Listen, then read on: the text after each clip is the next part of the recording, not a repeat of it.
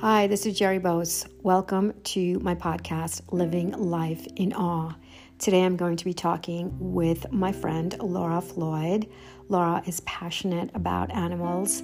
She has worked in the animal medical field for over 20 years, involved in many aspects of this field from surgical centers, emergency centers, and small animal general practice. Today we're going to talk about lots of things involving animals from how to take care of them, on connecting with them, and also grieving for them. So let's get started.